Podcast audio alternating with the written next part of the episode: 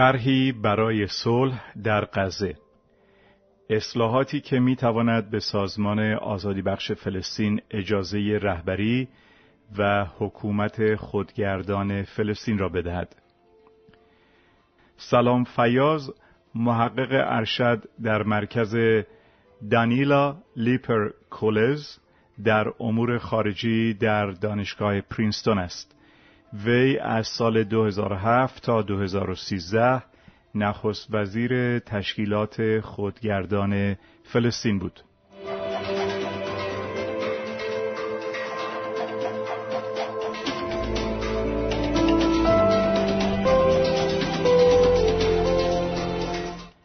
در دهه گذشته واضح بود که فرایند صلح بین اسرائیلی ها و فلسطینی ها مدت ها پیش به چیزی بیش از یک تمرین طولانی تر برای لگت زدن به قوطی تبدیل شد. با این حال در سالهای اخیر فقدان خشونت در مقیاس وسیع توهم ثبات را ایجاد کرد.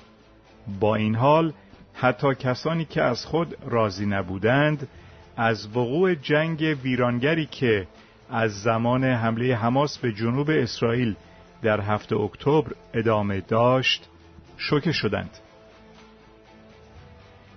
سه هفته گذشته شاهد تلفات جانی در مقیاسی وحشتناک بوده ایم. برای اسرائیل این ویرانگرترین تلفات غیر نظامی در 75 سال حیاتش است و تعداد فلسطینیان در پانزده روز اول این جنگ بیشتر از انتفاضه دوم که بیش از پنج سال به طول انجامید و تمام دور خشونت ها از آن زمان به بعد مجموع کشته شدگان بوده است. بدتر از آن به نظر می رسد که اگر اسرائیل به هدف اعلام شده هرچند دست نیافتنی خود برای از بین بردن حماس را تعقیب کند احتمالا هزاران غیرنظامی فلسطینی بیشتر کشته خواهند شد. همین نتیجه حتی از هدف کمتر جاه طلبانه ریشهکن کردن زیرساختای حماس نیز حاصل می شود. در این شرایط اولویت باید توقف حرکت به سمت پرتگاه باشد. برای این منظور حماس باید بدون قید و شرط غیر نظامیان اسرائیلی را آزاد کند. آزادی اخیر برخی از اسرا یک گام رو به جلو بود و انتظار آزاد شدن تعداد بیشتری از آنها واقع بینانه است. اما به نظر نمی رسد که اسرائیل در حال حاضر تمایلی به گفتگو در مورد آتش بس داشته باشد و حداقل تا کنون دولت بایدن تمایلی به فشار بر اسرائیلی ها برای بررسی این گزینه نداشته است. در عوض ایالات متحده صرفا از اسرائیل خواسته است تا تهاجم زمینی به غزه را تا آزادی گروگانهای بیشتر به تأخیر بیاندازد. شروع چنین عملیاتی باعث کشدار بینظیر می شود. خطر یک درگیری منطقی گسترده تر را بزرگتر می کند و به طور بالقوه دولتهای تعدادی از کشورهای عربی را تهدید می کند که ممکن است در مواجهه با اعتراضات تودهی بی ثبات شوند.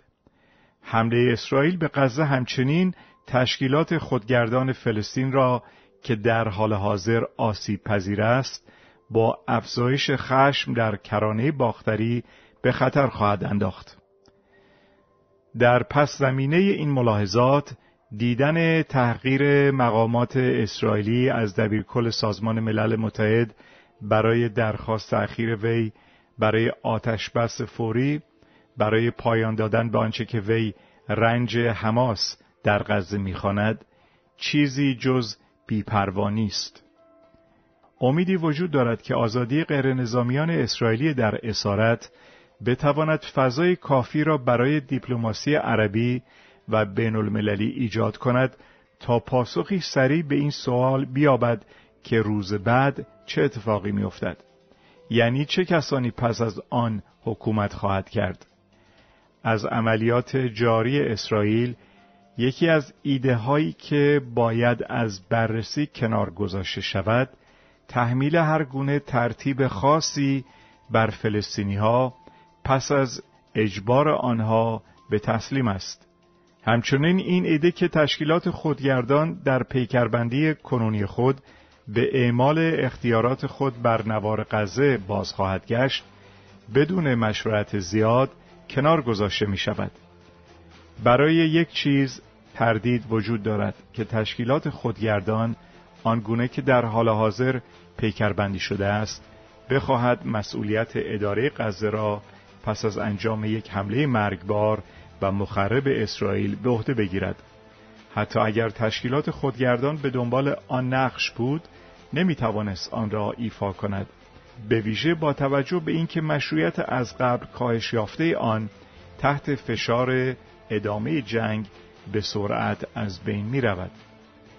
اما یک تشکیلات خودگردان به درستی پیکربندی شده ممکن است بهترین گزینه را برای روز بعد و پس از آن ارائه دهد و زمینه برای ایجاد یک تلاش منطقی و تحت حمایت بین المللی برای پایان دادن به اشغالگری اسرائیل در چارچوبی فراهم کند که به طور قابل اعتمادی به ضعف‌های ساختاری که باعث آسیب رساندن به رژیم صهیونیستی شده است رسیدگی کند.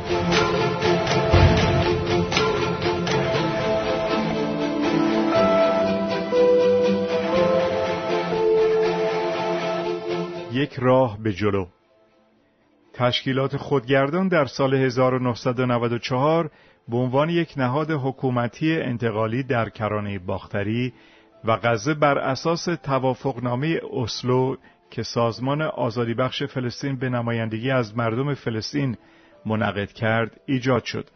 اما تشکیلات خودگردان و سازمان آزادی بخش فلسطین به زودی از فرسایش مشروعیت ناشی از شکست چارچوب اسلو در عمل به وعده خود مبنی بر تشکیل کشور فلسطینی در سرزمینی که اسرائیل در سال 1967 تصرف کرده و از آن زمان تا کنون اشغال کرده است رنج می‌برند.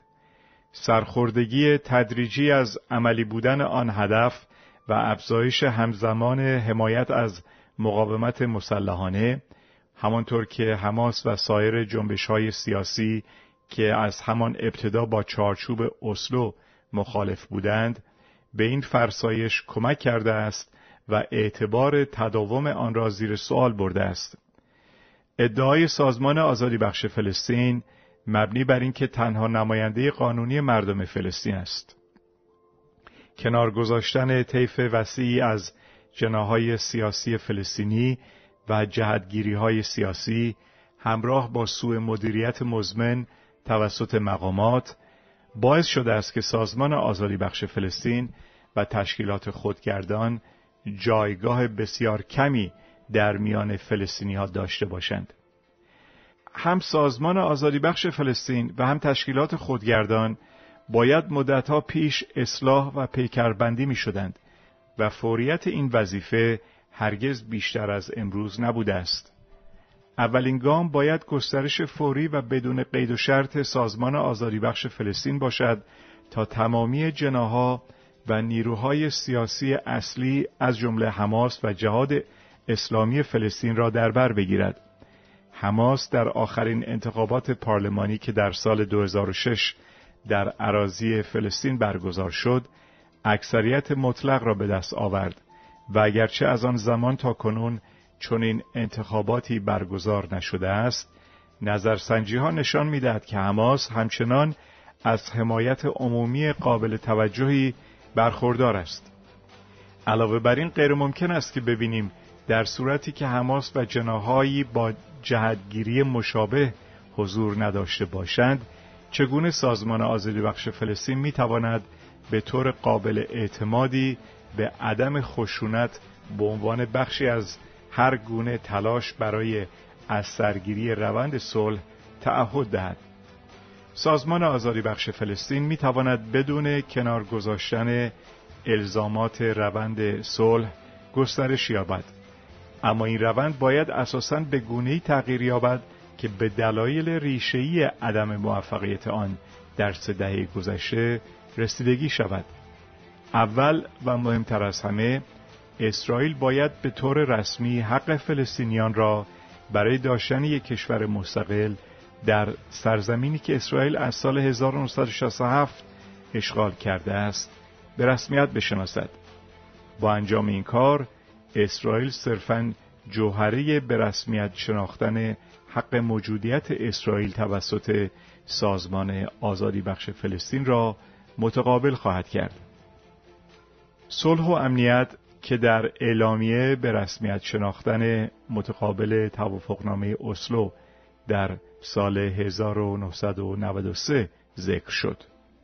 تا زمانی که چنین به رسمیت شناخته نشود، سازمان آزادی بخش فلسطین گسترش یافته می تواند سکویی را اتخاذ کند که منعکس کننده طیف کامل نظرات فلسطینی ها در مورد آنچه که یک حل و فصل قابل قبول است را منعکس کند.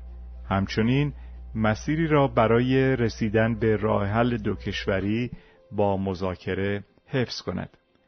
در نهایت بر اساس قانون اساسی خود تشکیلات خودگردان از طریق دولتی با موافقت سازمان آزادی بخش فلسطین کنترل کامل بر اداره امور مردم فلسطین در کرانه باختری و غزه را در طول یک دوره انتقالی چند ساله به عهده خواهد گرفت. در طی آن دوره تمام تفاهمات بین اسرائیل و تشکیلات خودگردان و تمامی عملیات اسرائیل و تشکیلات خودگردان با تعهد متقابل بین خشونت پرهیزی پشتوانه خواهد شد. در پایان آن مرحله تشکیلات خودگردان انتخابات سراسری را در تاریخی که در ابتدای دوره گذار توافق شده بود برگزار خواهد کرد. من برای اولین بار در سال 2014 اصلاحات مشابهی را در امور خارجه پیشنهاد کردم. از آن زمان تا کنون اختلافات داخلی و جناهگرایی بدون شک در مسیر بررسی آنها قرار گرفته است چه برسد به پذیرش آنها اما با توجه به وخامت وضعیت کنونی ممکن است بالاخره زمان آنها فرا رسیده باشد البته برای هزاران نفری که قبلا جان خود را از دست دادند خیلی دیر است اما با تشویق و حمایت کشورهای عربی این طرح می تواند راه قابل اعتمادی را برای پیشرفت ارائه دهد. ایرادات و پیچیدگی های آن هرچه که باشد مطمئنا بر گزینه هایی که اسرائیل آشکارا در حال بررسی است ارجحیت دارد که همگی منجر به خشونت و خونریزی بیشتر با احتمال کمی برای به دست آوردن صلح پایدار خواهد شد.